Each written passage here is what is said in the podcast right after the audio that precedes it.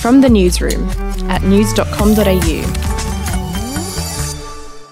This is the latest from the newsroom. It's Friday, the 12th of March. We start with some royal news, and Prince William has spoken for the first time since the Oprah Winfrey interview with his brother, denying the royal family is racist. The Duke of Cambridge also said he has not spoken to Prince Harry since the interview went to air. Have a listen. Sir, have you, broke, have you spoken to your brother since the interview? No, I haven't spoken yet, but I will do. And, and can you just let me know, is the, the royal family a racist family, sir? Yeah, we're very much not a racist family. Reports suggest Meghan Markle and Prince Harry could release proof of racist comments made by a member of the royal family after the Queen released a statement saying recollections may vary. Back home, and concerns have been raised about the vaccine rollout in Australia as a single shot of AstraZeneca's COVID 19 jab is said to be enough.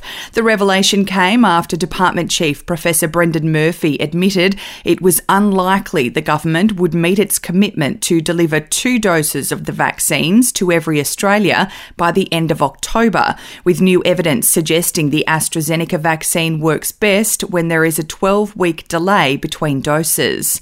And in some good news, New South Wales and Victoria have thrown their borders back open to all of New Zealand after Australia's chief medical officer declared Auckland was no longer a COVID 19 hotspot. From today, travellers who have been in New Zealand Biggest city during the past 14 days are no longer subject to hotel quarantine when flying into Sydney or Melbourne.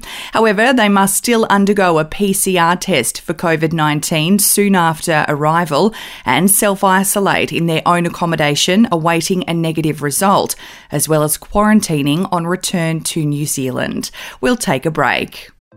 Hey, I'm Felicity Harley and I host Healthyish, where we chat to experts, influencers, and people in the know from around the globe to arm you with the knowledge to make healthier decisions for your mind, body, and soul. I think if we're going to be focusing on health, like sleep is probably the biggest component oh, of that. I, I think sleep is the cornerstone. Like choose the harder option because I've never woken up and gone, I regret that run that I went at 4 a.m. I've never done that. Search for Healthyish and Extra Healthyish wherever you get your podcasts.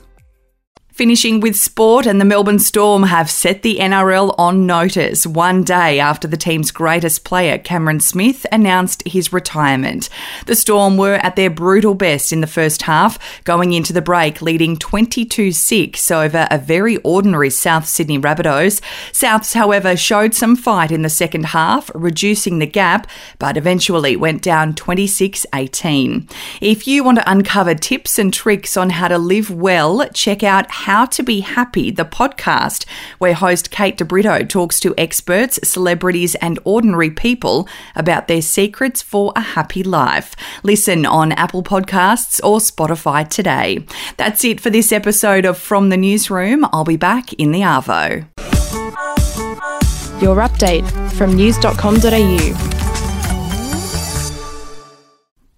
Are you ready to get an inside look at crime from someone who has investigated some of Australia's worst crimes? It was like Aladdin's Cave. The luminol found bloodied footprints and bloodied handprints on a wall, so it's yeah. just like a horror movie. Former homicide detective Gary Jubelin sits down with cops, crims, addicts, victims, small time cheats, and big town lawyers as they tell their incredible stories. My house got raided. Next thing you know, I got bail refused. Next thing you know, I'm on a truck yeah. to Parklea Prison. Listen to I Catch Killers early and ad free on Crimex Plus on Apple Podcasts today or wherever you get your podcasts.